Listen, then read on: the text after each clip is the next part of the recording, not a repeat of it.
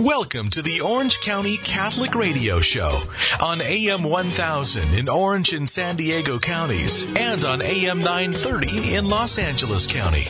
Each week, we bring you compelling conversation with church leaders and laity, talking about the things going on in our diocese and discussing the important issues that impact the world around us. We're coming to you through the good offices of Relevant Radio from our studios on the campus of Christ Cathedral in Garden Grove, where Catholic faith is crystal clear. Here now to introduce our guest and today's topic is your host, Rick Howick. And welcome to Orange County Catholic Radio. I'm Rick Howick, your host, and with me today is one of our favorite guests and longtime friend, Daryl Sequeira. Daryl, welcome back. Thank you for having me back, Rick. And Daryl has been involved with Catholic education for many years and also American history and American cultural uh, history. And his background academically has been in that field. So when we have topics that come up that affect Catholics that are also really a part of American culture, we will often call Daryl in. So, Daryl, thank you so much for coming in and spending some time with Not us. a problem. My pleasure, Rick. Before we begin, as you know, the normal drill that we go through, Mm-hmm. would you please open us with a brief word of prayer? Sure. As always, we begin in the name of the Father, Son, and the Holy Spirit. And Heavenly Father, we just ask you to continue to bless our lives today as we discuss these issues. Continue to watch over your church, provide for the things that we need, especially for our young people, Lord, who may be confused in this time, that they may turn to you for their inspiration. And as always, we ask these things in your Son's holy name.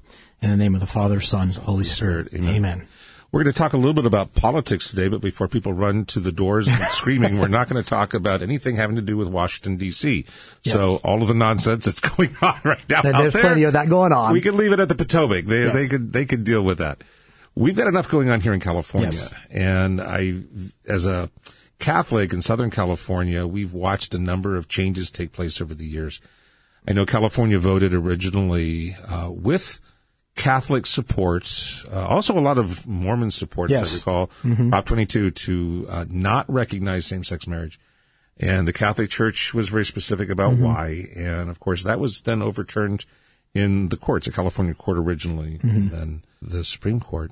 But it was the, the will of the people in general that they not move in that direction. Right. They stay with the more traditional Christian understanding of mm-hmm. what marriage would be. There was also a decision by California several times not to have euthanasia mm-hmm. and that we should not be putting people to death and we should not be killing people who are disabled and we should not be killing people who are dying. And uh, we voted that down a number of times only to have it uh, put through the legislature and then approved by the courts. Um, again, against the will of the people generally. Uh, we've had a number of these types of things happen. Now we've got this new bill that went through not long ago, and it had been voted down, actually been vetoed by Vetoed the by- former right, governor, Governor Brown. Brown, to turn our California universities, the Cal State system and the UC system, into facilities where abortions will take place. All right. It used to be, and I happen, you know, this full disclosure, I'm currently involved with the tail end of a PhD program at a UC school. So I'm doing my doctoral dissertation on Tertullian, a nice Yes, dead yes. person from 1800 years ago. Um, but it's at through a UC school, and uh, I have my health insurance therefore through the UC system, and I therefore also teach as a as a teaching assistant coursework there. And they have a very nice little facility there to go to in order to have your, if you have aches and pains or whatever you need Sure, to go yeah, to, you, you go the there. Otherwise, they'll refer you out. Now those clinics are going to have to start offering uh, chemical abortions, and they're estimating that um, because the governor Newsom has signed this bill, we're going to have upwards of 500 abortions every month at the UC and Cal State schools aggregate every month from 2023 on. And it's striking to me as a Catholic that this is something that, again, our people didn't vote for, but nevertheless, the powers that be feel that we should have it anyway. So I wanted to ask you, oh, oh great and wise Well, I'll uh, try to put American- that, that wisdom in there. historian, what is going on here? Is is this just uh, a difference of political opinion, or do we really have something very fundamental happening in our society? As they say, as goes California, so goes the rest of the nation. Mm-hmm. Do we have something happening here in California that the rest of the nation needs to be worried about and that we here in California should be dealing with? Yeah, no, Eric, I think you're hitting it on the head. Remember that our, our system of universities here in California were established for the higher education of our citizens, you know, and it's interesting that if you make this available on a, on a Cal State or UC campus, uh, it's basically legitimizing it. So, you know, not that law determines our morality, but for a lot of people, and we're seeing, you know, rise, especially amongst young people who don't have a religious center for many of them, this is something, well, if the Cal State and the UCs approve of it and they've got medical uh, facilities on campus, you know, some of the great medical research facilities are founded in the UC system. And if they're providing this, well, then maybe it's morally okay. And I think that that's the issue that we need to take a look at. Is this being a part now of our education, being sponsored by a university that's well known, especially the UC system, well known in the world, that this is promoting something that might be considered now as a positive good? And really whether or not that's even the responsibility of a university to take care of. You know, my kids are in college. They have medical facilities there if they catch a cold, if they get the flu, you know, for certain things to be, if they get injured. But this is really something that goes, I think, to a life issue. That is it really the job of the university to take care of this and to provide these things for students? Uh, what about the responsibility of, you know, of students on campus who get in these situations? These people may have, you know, who knows the situations that they're in, and may be compounding the situation. I just see this as, as opening a whole different kind of thing that's going to cause, besides the loss of a human life if an abortion takes place, you know, an intellectual, a emotional trauma on young people that I just don't think is a healthy thing at a Cal State or, or any university system for that matter. Our, our bishops have come out very strongly against this. Mm-hmm. And I want to read to you something from the California Catholic Conference, which uh, speaks on behalf sure. of the bishops of California in aggregate. This came out before Gavin Newsom signed the legislation. Uh, and again, the governor before him, who was also of the same political party and had very similar uh, beliefs about the legitimacy of abortion, refused to sign it, but based on the idea that we've already got enough facilities. Sure. To, there's something symbolic, I think, mm-hmm. uh, that's going on here. Uh, that the, the Cal State and UC systems needed to be a part of this. But here's part of what was put out on behalf of the bishops. Quote, the California legislature has passed SB 24, uh, a bill that will require all UC and SC, CSU campuses, their health clinics, to make abortion by medication available to students by state paid campus staff.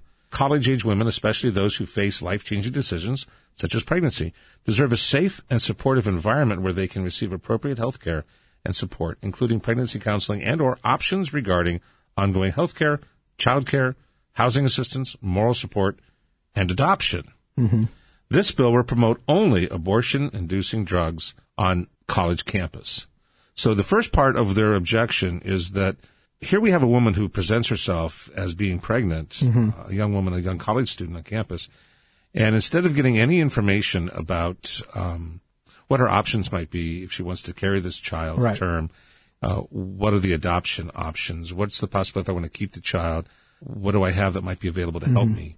This bill only fosters we can give you abortion aids and we can give you chemical abortion in order for you to take care of this pregnancy. Quote, this is back again to what the California Catholic Conference, which again speaks for the bishops, mm-hmm. was saying. No government funded institution, medical or counseling center should ever provide only one set of services.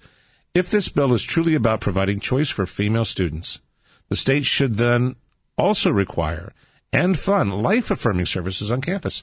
Offering state funded abortions as the only alternative to pregnancy undermines the ability of a state academic institution to promote the value of diversity and the empowerment of women. The life and dignity of every person is due respect and protection at every stage and in every condition. The right to life is the first and most fundamental principle of human rights. And I want to come back to that in yeah. just a little bit. Mm-hmm. As Catholics, we recognize the sacredness and primacy of human life and we oppose any legislation or attempt to deny the basic human right to life.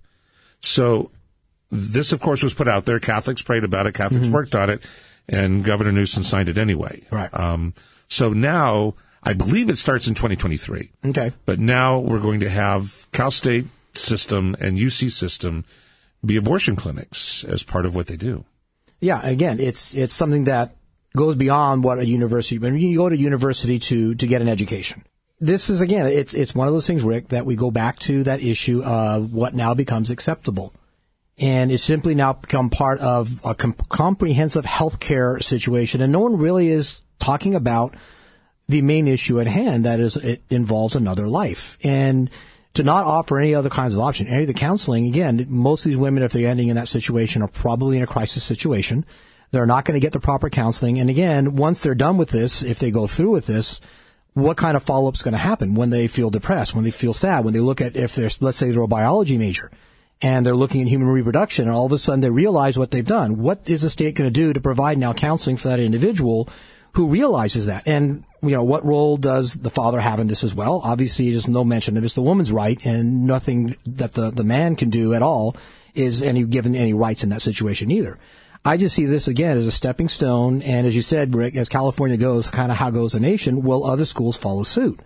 It's no coincidence, I think, that uh, not long ago, the Attorney General of the United States, mm-hmm. uh, Mr. Barr, uh, gave a speech before Notre Dame, which I'd like us to go over when sure. we come back in a few minutes. But he talked quite a bit about how there's a fundamental shift that's happening mm-hmm. in our mm-hmm. society.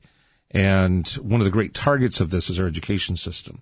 And he mentioned uh, there in Notre Dame, he mentioned Orange County, California, yes, one of the problems yes. with that. Mm-hmm. But the bottom line is, if you're going to have a debate about uh, human life, you're going to have a discussion about human life and whether or not abortion is right or abortion is wrong, then everyone needs to be a part of the debate mm-hmm. and the discussion.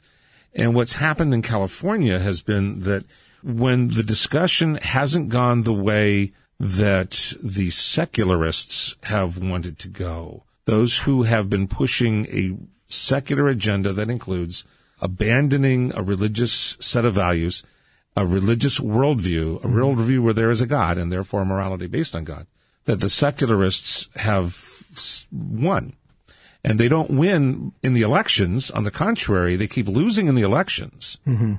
but they win in the courts and they have won in the legislature, mm-hmm. in the legislation where the people who are in the legislature are predominantly sympathetic to that cause. Right.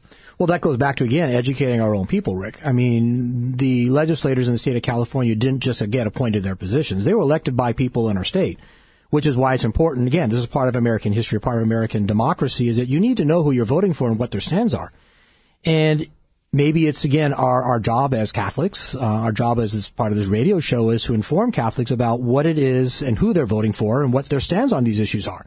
Yeah, we don't take a position on parties or anything like that, no. but we can look at issues. And do these candidates for office for the state legislature align with that? Because again, the, be honest, Rick, if those people weren't in the state legislature, Governor Newsom cannot, by fiat, pass a law.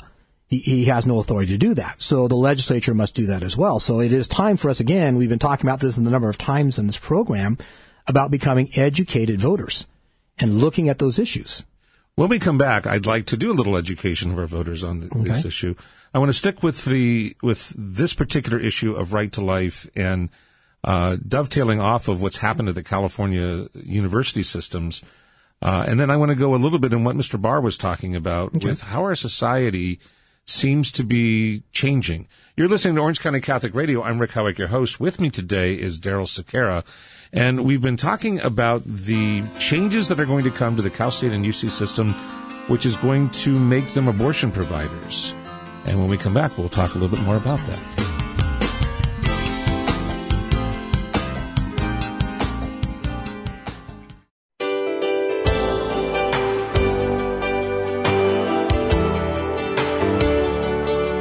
Welcome back to Orange County Catholic Radio, coming to you high atop the Tower of Hope, where Catholic faith is crystal clear. I'm Rick Howick, your host, and with me today is a longtime favorite guest of ours, Daryl Sequeira. And Daryl, I want to go right back into this life okay. issue. In the debate that has come about life, one of the key issues has been when does life really begin, and mm-hmm. then what does that mean? That's really two issues. Right. When does it begin, and then what does that mean? As a society, we have always said that life itself, once we've recognized that someone is alive, mm-hmm. they have they have a rights. human being. So we had, I know, the governor of Virginia got into real trouble. He's a he's a doctor by trade. He got into real trouble when he said that a child born alive perhaps should not be taken care of as a child born alive and allowed to die if it was a child that was intended to be aborted.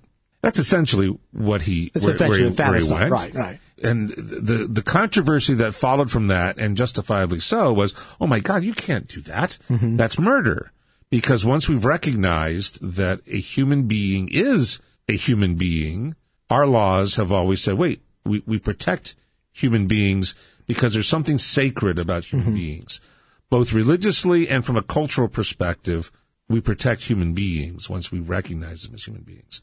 One of the issues in the Roe versus Wade decision, going back all the way to 1973, where this came out of Texas, and the whole point was that the state of Texas was trying to say that if an unborn child, a preborn child, is a human being, mm-hmm.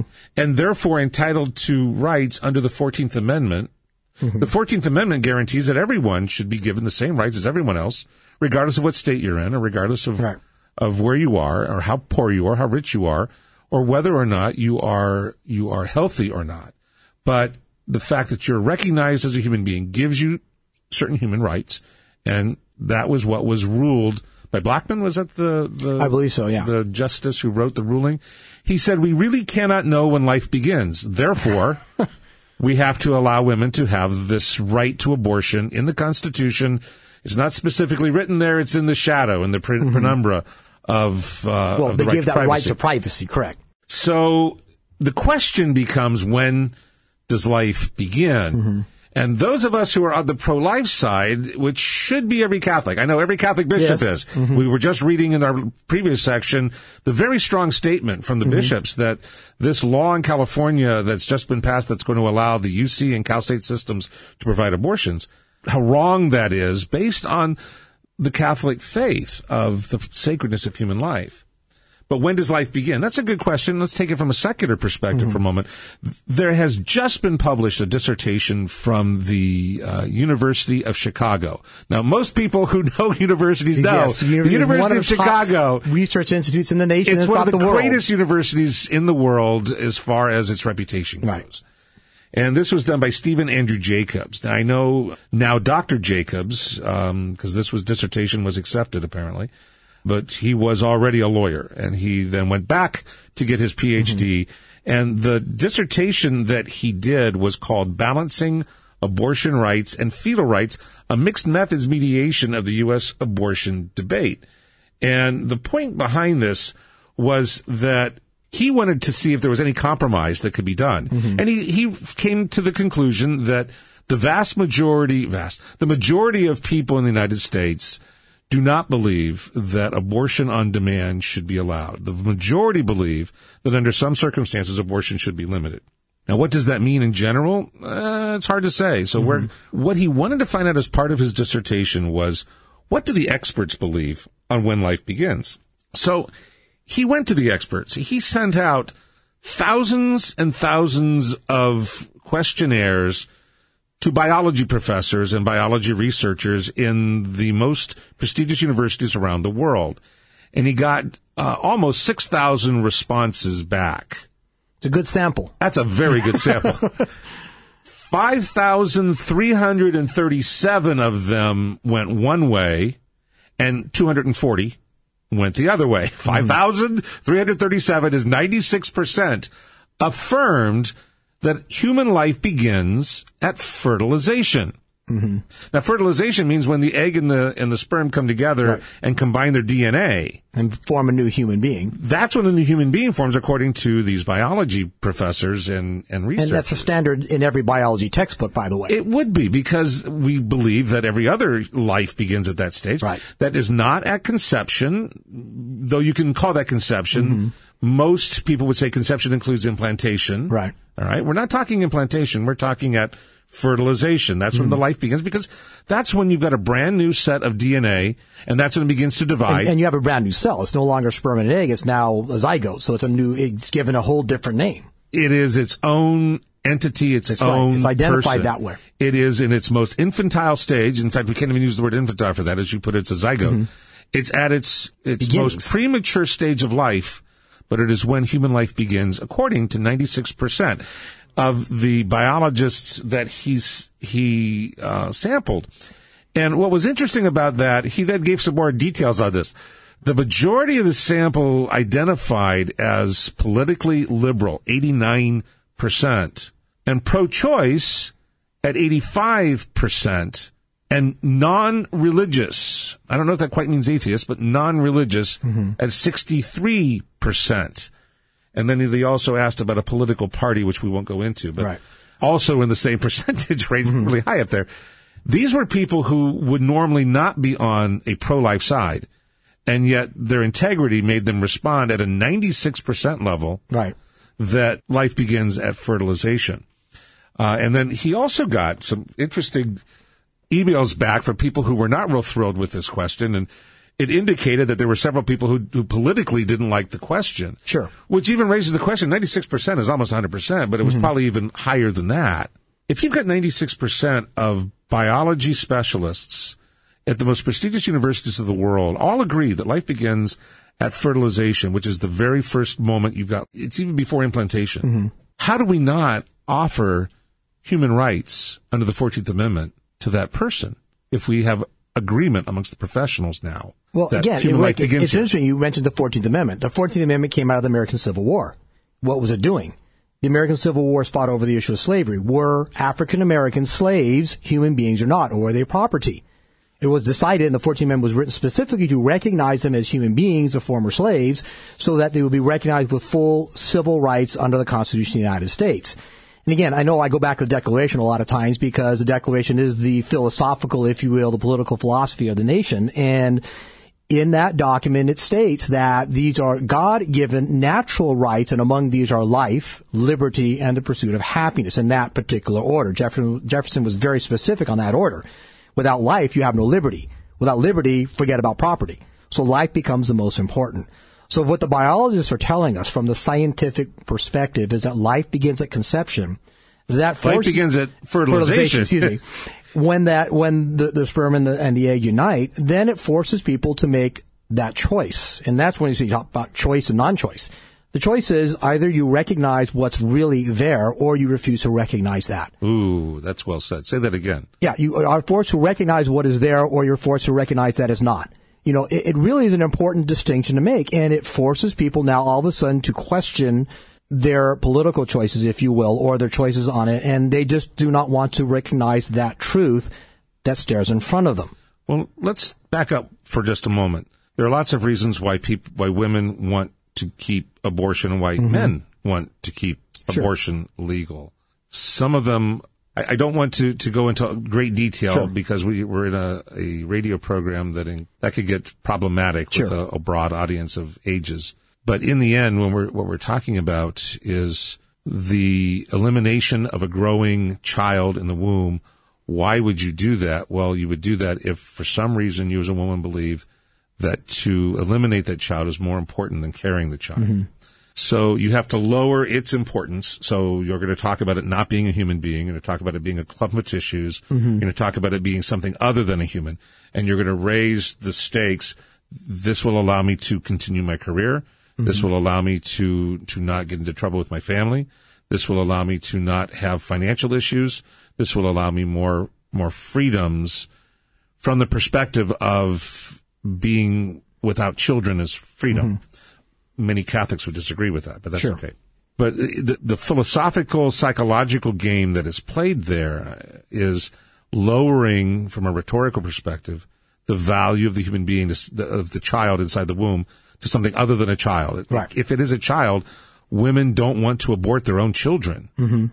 And if it is, if there's something that makes it almost a threat, it's a threat to my, my educational career, it's a Sure. threat to my regular career, then abortion becomes attractive.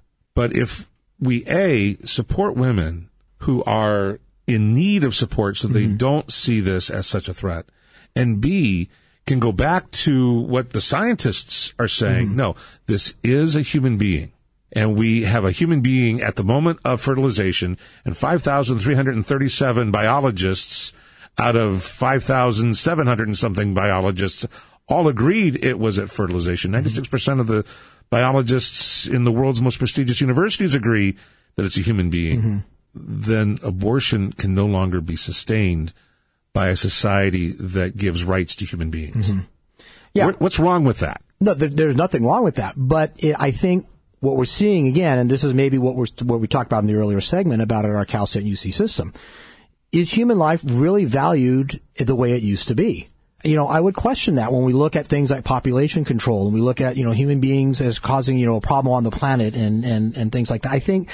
That whole shift has taken place. So human life is not valued as much. You know, when I talk with students in my classroom, and I say, well, the distinguish between human life and animal life, and they look at me kind of strangely like, well, aren't animals have the same rights? No, animals are not the same as human beings. They do not have the same rational soul. They don't have eternal souls. And this is something that I see even in our Catholic schools where this mentality, it doesn't come from our Catholic schools, but they're hearing this through science programs. And that's being reinforced at the bio. So we can talk about the biology, but I think, Rick, you had an important point. It's not just the biology, it's the human life.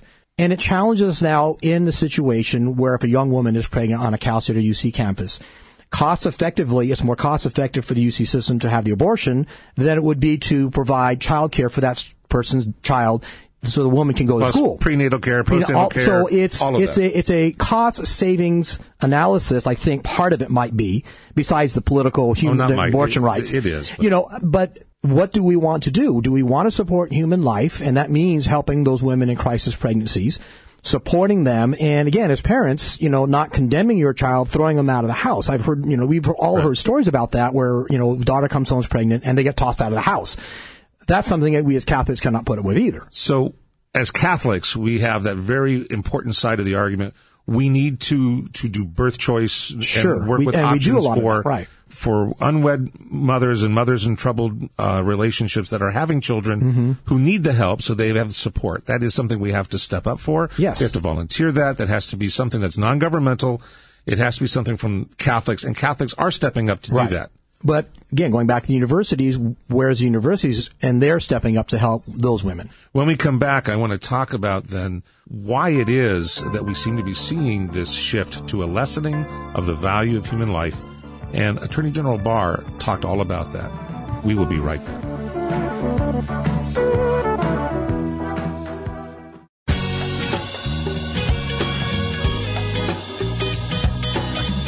And welcome back to Orange County Catholic Radio, coming to you from the campus of Christ Cathedral in Garden Grove, California.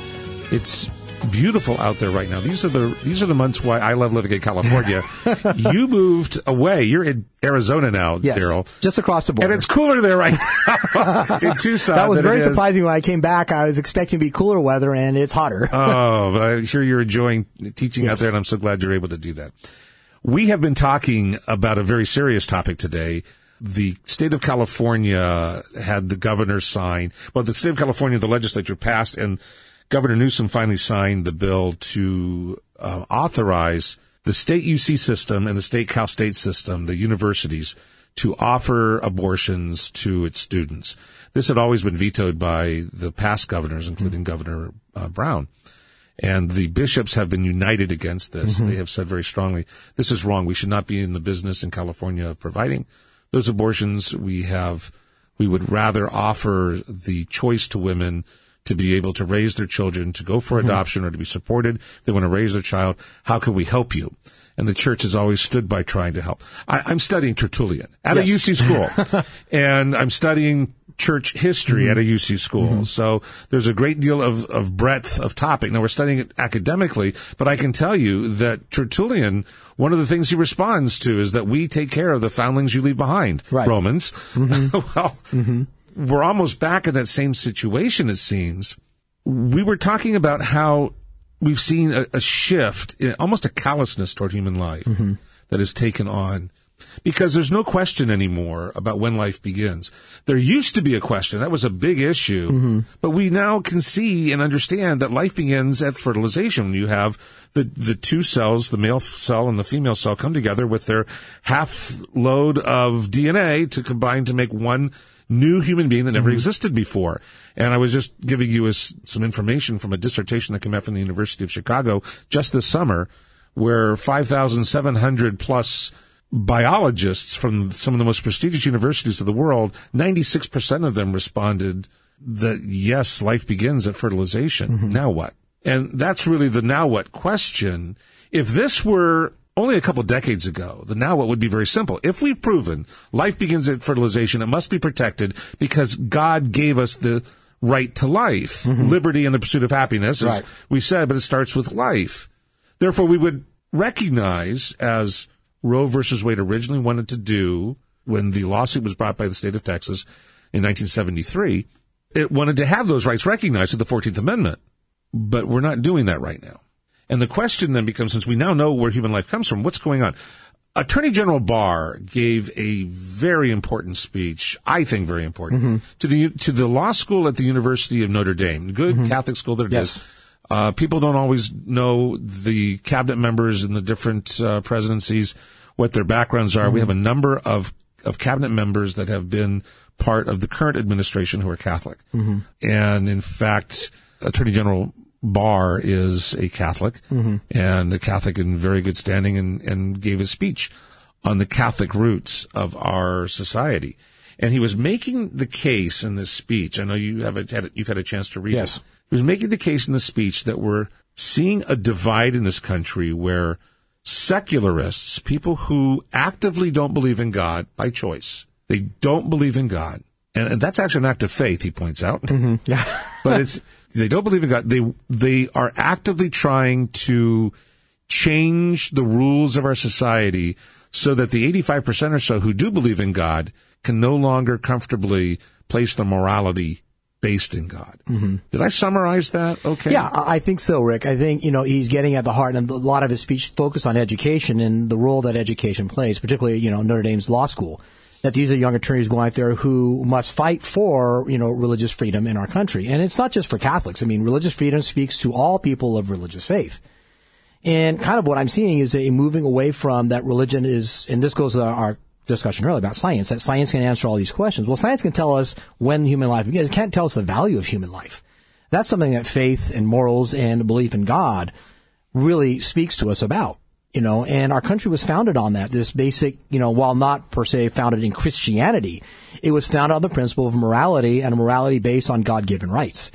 And if we remove that foundational level in our society, then it becomes, as Dostoevsky says, anything becomes possible now. And I think we're seeing that, the, the fruits of that, so to speak, in our, in, in California, in this recent legislation, that we're just losing the value of what it means to be human. And our educational system is failing on that level. So if we're looking at the, the essential difference here, we're basically talking about belief in God versus not belief in God. Mm-hmm.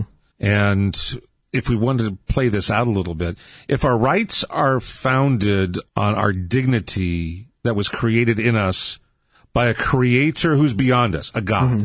then no matter how hard we try, we can't destroy that image of God in us. Mm-hmm. And we therefore will always have those rights. Mm-hmm. If God created us with these rights, then no human being can take them away. Mm-hmm.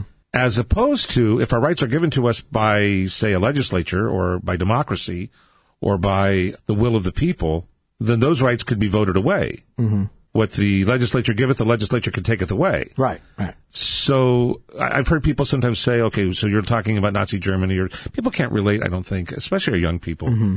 to those kinds of cultures. They can look today, though, at what's going on, say, in a place like China. Mm-hmm. And I don't want to denigrate the Chinese culture in general, but I do want to talk about some of the politics and the moral structure of the politics today for just a moment in China. Mm-hmm. In China, the official policy is atheism. Right. And the rights of the people are given to you by the government. Right. And in fact, the people are taught to be atheistic, there's a large number of non-believers in mm-hmm. China. They have today a system they're putting in place where they're putting up millions of cameras around the country to watch you and do facial recognition so they see you all the time mm-hmm. and they know when you are doing what you're supposed to be doing as a citizen and identifying that and logging that in as, as plus points, kind of merits. Mm-hmm. And then they're also watching you when you cross the street against the light and when you do bad things. Right. And those are demerits and the system is giving you scores and systems, mm-hmm. kind of like he, um, you know, the the old Santa Claus is coming to town song. He he knows that you've been sleeping, right, right. he knows that you're awake, he knows that you've been good or not. So be mm-hmm. good for goodness sake. Well, in this case, it's it's all these eyes in the sky who are mm-hmm. watching this, And there are some Chinese that are atheists who are saying this is a great system because it's going to keep everyone good because they know uh, someone else is watching. Right. What does that sound like? Well, they're creating a god. They're creating a god. An, an, an overseeing eye, which again, it's, it's interesting you mentioned that because that's not the Christian conception of God. God No. doesn't overwatch us and Yeah. look to punish us. You know, God loves us. It's, it's not just in the cameras, Rick. It's also everything, their whole social media. They got, get together with Google and they did all these things that were trying to ba- basically make social media score. So what you post on social media, uh, anything you do on Twitter, all this is being monitored and your score is based on. So ideas, even if you're not caught by camera, ideas that are expressed electronically are also monitored. So your privileges, you get more privileges if you have a higher score. Correct. It's almost a, a karma type thing going on. well, in a way, yeah. It- it's actually that's not how karma Yeah. Mm-hmm. works, but that's kind of the Western under. Anyway, but yet nevertheless, these are given by the government. These merits and demerits, and the rights of people are given by the government in China.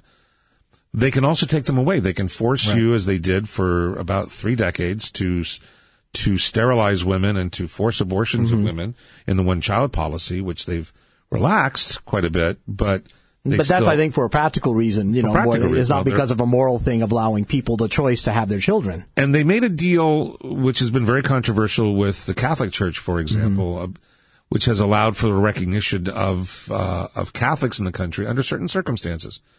But they've reached no such deal with Muslims in the country. We've hmm. got in one section the Uyghur community, which is a Muslim community. We've got between one and two million Uyghur Muslims who are in concentration camps today. Mm-hmm. Who are they're, they're calling them re-education camps, but the people who've escaped them have described them as Oh, yeah. concentration camps. Mm-hmm.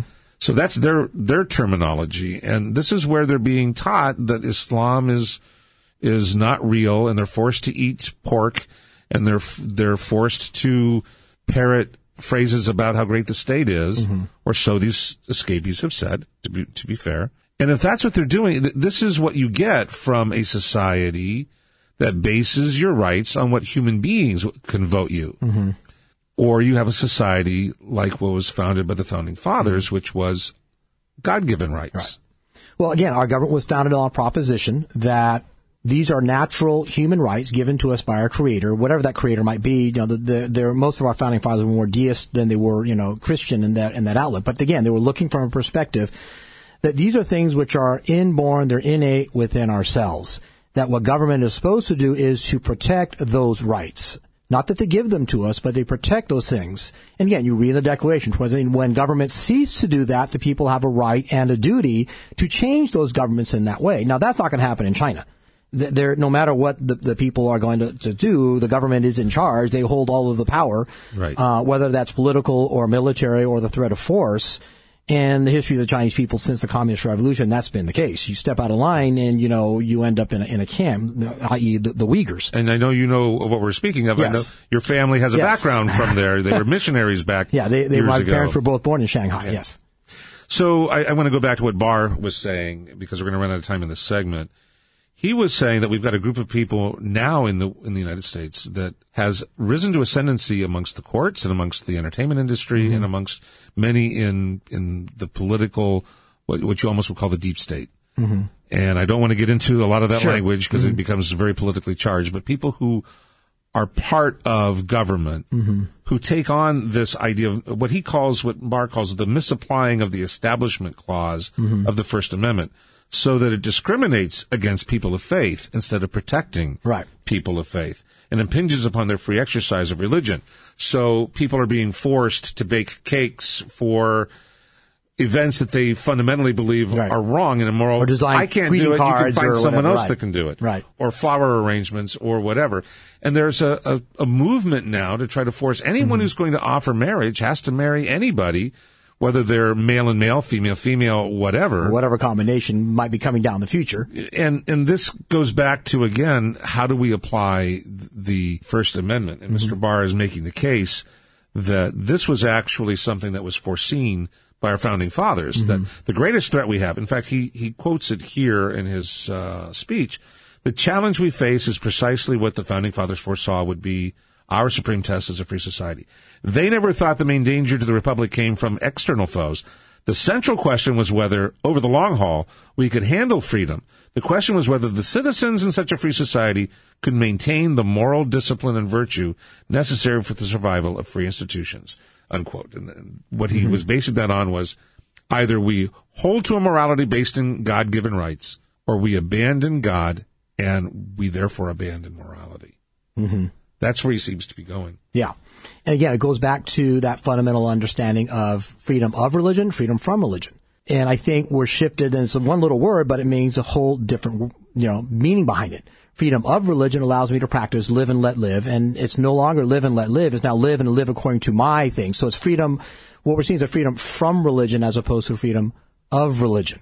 And again, how much of we as Catholics have kind of bought into that system and said, oh, we're okay until it kind of gets to our own freedoms and our own ability to practice our faith, whether it's in our schools and our churches. Now we're trying to see some of that coming uh, against us, whether it's, you know, it's the Sisters of the Poor and the contraceptive mandate. We're, we're asked to challenge now. We've allowed this kind of take place. And again, it goes back to, as we've talked about in other segments, educating ourselves and who and what we're voting for. When we come back, there's a number of different issues that come up, including things directly about Orange County. You're listening to Orange County Catholic Radio. I'm Rick Howick, your host, and we will be right back.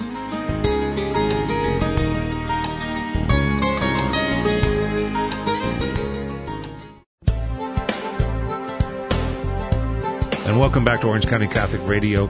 I'm Rick Howick, your host, and with me today has been Daryl Sequeira.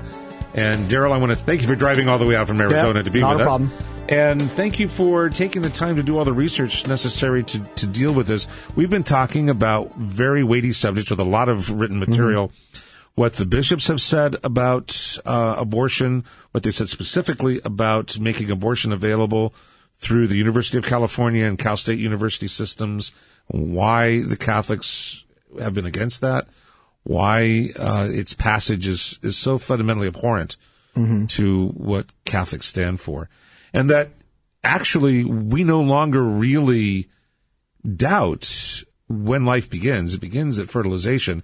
We've got thousands of biologists who have come out and said that. So the question is, what do we do about it mm-hmm. as a society? If we believe in God given rights, then we protect those children, and abortion really should be outlawed in our mm-hmm. country. If we believe in no God given rights, but human rights given by human beings, then you can do whatever you want to because it's human beings that make it up, as mm-hmm. we see in China. So I, I come back here. I, am looking at what's been going on in our society. He has a section here about halfway through his speech where he make, gives a couple of statistics. Mr. Barr does. Mr. Barr is the Attorney General. He gave a speech in front of the law school students at University of Notre Dame. And in that speech, he said that in 1965, there's a quote, 1965, the illegitimacy rate was 8%. In 1992, when I was last Attorney General, not me, but Mr. Barr, mm-hmm. uh, it was 25%. Today, it is over 40%, and in many of our large urban areas, it's around 70%. that says something. He says, along with the wreckage of the family, we are seeing record levels of depression and mental mm-hmm. illness, dispirited young people, soaring suicide rates, increasing numbers of angry and alienated young males, an increase of senseless violence, and a deadly drug epidemic. And he specifically says, as all of you know, over 70,000 people die a year from drug overdoses. That is more casualties in a year than we experienced during the entire Vietnam War. And he then goes on to say, these are the bitter results of the new secular age. Mm-hmm. This is not just a philosophical no, it, argument. It's, it's a human issue, Rick. And again, if we go back to we cannot value life at its most innocent and its most vulnerable, what society is going to do that? You're going to end up in that situation. If no one is, is valued from the moment that they're conceived, then life almost becomes meaningless. And we're seeing, I think, a direct result of that. You know, St. John Paul II talked about the culture of death this is what we're seeing. The culture of death is resulting in these kinds of, of illnesses and things in our society when everything is dependent upon what we in material, the material world can, can gain. When government gives us all these things, when you don't have a belief in God, you end up in a desperate situation and you do not have the answers. Only God has the answers. And if you try to find the answers for yourself, you'll never be successful. I think we're seeing a result of that. It's not just a sexual revolution, it's the dethroning of God and the devaluing of human life that makes us, in that sense, given those statistics, we're seeing the result in our society. And the ground zero, as he puts it, is in our educational system. Sure, yeah. In this particular case, uh, what the bishops came out so strongly against was the acceptance of abortion at our universities Mm-hmm. in California. That's at the university level of education. But as he pointed out in his speech, this goes down to the youngest, and he specifically talks about Orange County. Mm-hmm. He says, quote, ground zero for these attacks on religion are the schools. To me, this is the most serious challenge to religious liberty. For anyone who has a religious faith, by far the most important part of exercising that faith is the teaching of that religion to our children, the passing on the faith. There is no greater gift we can give our children and no greater expression of love. For the government to interfere in that process is a monstrous invasion of religious liberty. And yet he goes on and says, a number of public schools, uh, we're mm-hmm. not quoting now, this is a summer, a number of public schools have adopted a curriculum that's incompatible with religions and not mm-hmm. giving parents the right to opt out. Mm-hmm. And he specifically talks about New Jersey and then Orange County. He says, thus, for example, New Jersey recently passed a law requiring public schools to adopt an LGBT curriculum that many feel is inconsistent with traditional Christian teaching. Similar laws have been passed in California and Illinois. And the Orange County Board of Education in California issued an opinion that, quote, parents who disagree with the instructional materials related to gender, gender identity, gender expression, and sexual orientation may not excuse their children from this instruction, unquote. That really is, to me, Rick, that's, that's for, again, here in Orange County, that is really a scary proposition to be heard. But it's happened. Uh, I know it's happened, and I know those these are situations that situations that come around our state. Again, having moved and, and living in Tucson, a similar thing came up in the Tucson Unified School District, and the parents, again, the parents went to the school district and protested, and they didn't pass. They didn't make that ruling. They said we'll take it under consideration. Again, it goes back to the power of the parents. If the parents in Orange County see this as an invasion of their kids' religious education and incompatible, then those voices must be heard. That's democracy in action. Not saying mob rule. I'm not saying go up there and just storm the offices of the Orange County uh, uh, Educational Department. But we need to, as a church, as a community, when we see these things happening, I mean, it's one thing to teach. It's not saying that you can't opt out of it. That's draconian to me. That's a scary thing to me. And it goes back to what Attorney General Barr is saying is that we need to take charge of our education, which is why, again, I've worked in Catholic education. Rick, you have a background as well. Why the importance of Catholic education is so important today. It was, again, founded historically because we were losing our faith. And this really isn't trying to touch on the ability for people who believe they're one gender or another gender mm-hmm. to have those beliefs. Mm-hmm. That's a very touchy subject Sure. in throughout academia. But you're talking about psychological belief systems that are separate from the biological reality of a male sex and a female sex and what those mean Sure. from a moral perspective. And, and that really illustrates the difference going mm-hmm. on here. This is a religious issue. And it comes down to, are we going to be forced to have one religious perspective or are we going to be allowed to keep and teach our children mm-hmm. Another religious I, perspective? I just, I just look at it, you know, if we're talking about elementary school kids whose minds really haven't formed one way or another with regard to their sexual orientation or whatever. They really don't think about that. You know, you and I, Rick, have had younger kids. That doesn't really come up. I think pushing this on young kids at this age is to cause confusion when there shouldn't be. I mean, young kids should be playing with one another. They should be learning arithmetic. They should be learning to read. They should be, this is stuff that, again, these are questions that may come up later. And if that's the situation, you know, and unfortunately, I think some of that is broken out in those statistics where you've got broken families. There's a lot of questioning. And again, this is where we as a church can come in to help, even if we cannot provide education for all of them, a family based thing to help families that are suffering through this brokenness. Well, and, and that's my point is what you just articulated is a fairly standard Catholic position mm-hmm. that is no longer tolerated mm-hmm. in many places. I know San Francisco, for example, recently just passed a rule that says it will not do business with 22 states mm-hmm. because they have anti-abortion laws on the books. Mm-hmm. Uh, and when we say anti-abortion, meaning that they have any some sort of a limitation, mm-hmm. like within the first trimester or with the heartbeat law, that type of thing. And that is not something that that we as Catholics can have any choice over. If you happen to work for an organization, a public school, or a in, in I know, for example, in the UC system, I'm forbidden to travel at, at California expense to those same states. Mm-hmm. Uh, if I wanted to go to a conference, I can't go to Tennessee. I can't go to Texas. I could go to uh, Massachusetts or I could go to New York and have them pay for it. And- but I can't go to, and it's not based on anything other than this religious, philosophical perspective that is being, that is in the middle of this battle right now. Doesn't that seem like it's anti-university? I mean, if you're talking about diversity of opinion and perspectives, and you're saying you can only listen to one perspective, that doesn't seem to be the mission of the UC Cal State system. It's a great system. I graduated my master's degree in history from Cal State Fullerton. My my wife graduated from Cal State. My my brothers and sisters UC and Cal State graduates. Yeah. We're a product of the Catholic of the UC Cal State system. It's a great university system. But what is it telling you as as as a you know a graduate student? You can't go. To, I mean, that seems weird. in the minute or two that we really have left in the segment, I, I want to ask, so what? What do we do about this as Catholics? The Conference of Catholic Bishops called for us to try to get Gavin Newsom not to sign it. He signed it. Mm-hmm. But what do we do into the future? I think as a bare minimum, we need to be aware this battle is going on and oh it's yes, real. yes. If anyone's saying, "Oh, you're being paranoid," no, it, it really is real, and we gave several examples. If mm-hmm. someone would like to get eh, the uh, the podcast of this, they can go to occatholic.com and go to the radio tab and pull down this podcast and mm-hmm. listen to it again or send it off to somebody. But the bottom line is, we as Catholics need to understand we're under assault. Mm-hmm. Our philosophy, our religion is under assault, and it's by people who are devout secularists who are in power who want to destroy our religion. Mm-hmm. I think it's become more and more difficult. You know, parents are going to have a decision to make where they're going to send their kids here in California, if you're going to use here at Cal State School.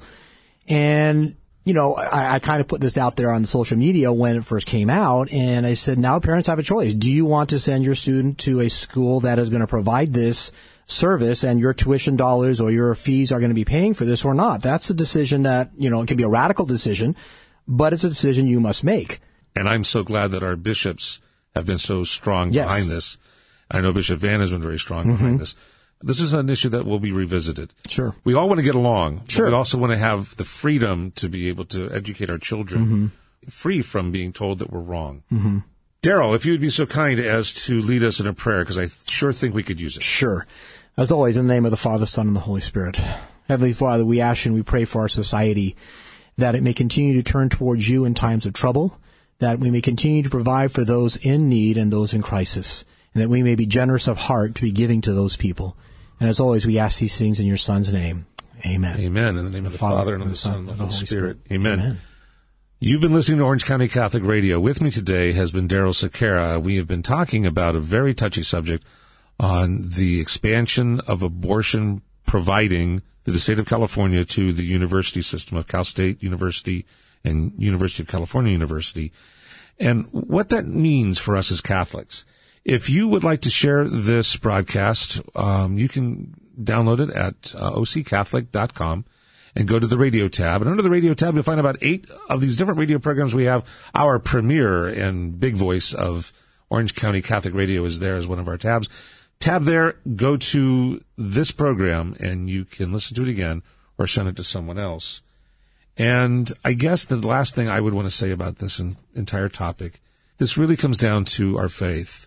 We've seen this before. And Tertullian, back in the days of Rome, Rome was intentionally trying to destroy the Christian church. And they were doing so really for small reasons, mostly intolerance. And we're seeing elements of it today. But we're kind of seeing it going the opposite direction. What we need to do as Catholics is to live our faith. Kind of the Tertullian option. live it boldly. You're listening to Orange County Catholic Radio. I'm Rick Howick, your host, and we will see you again next week.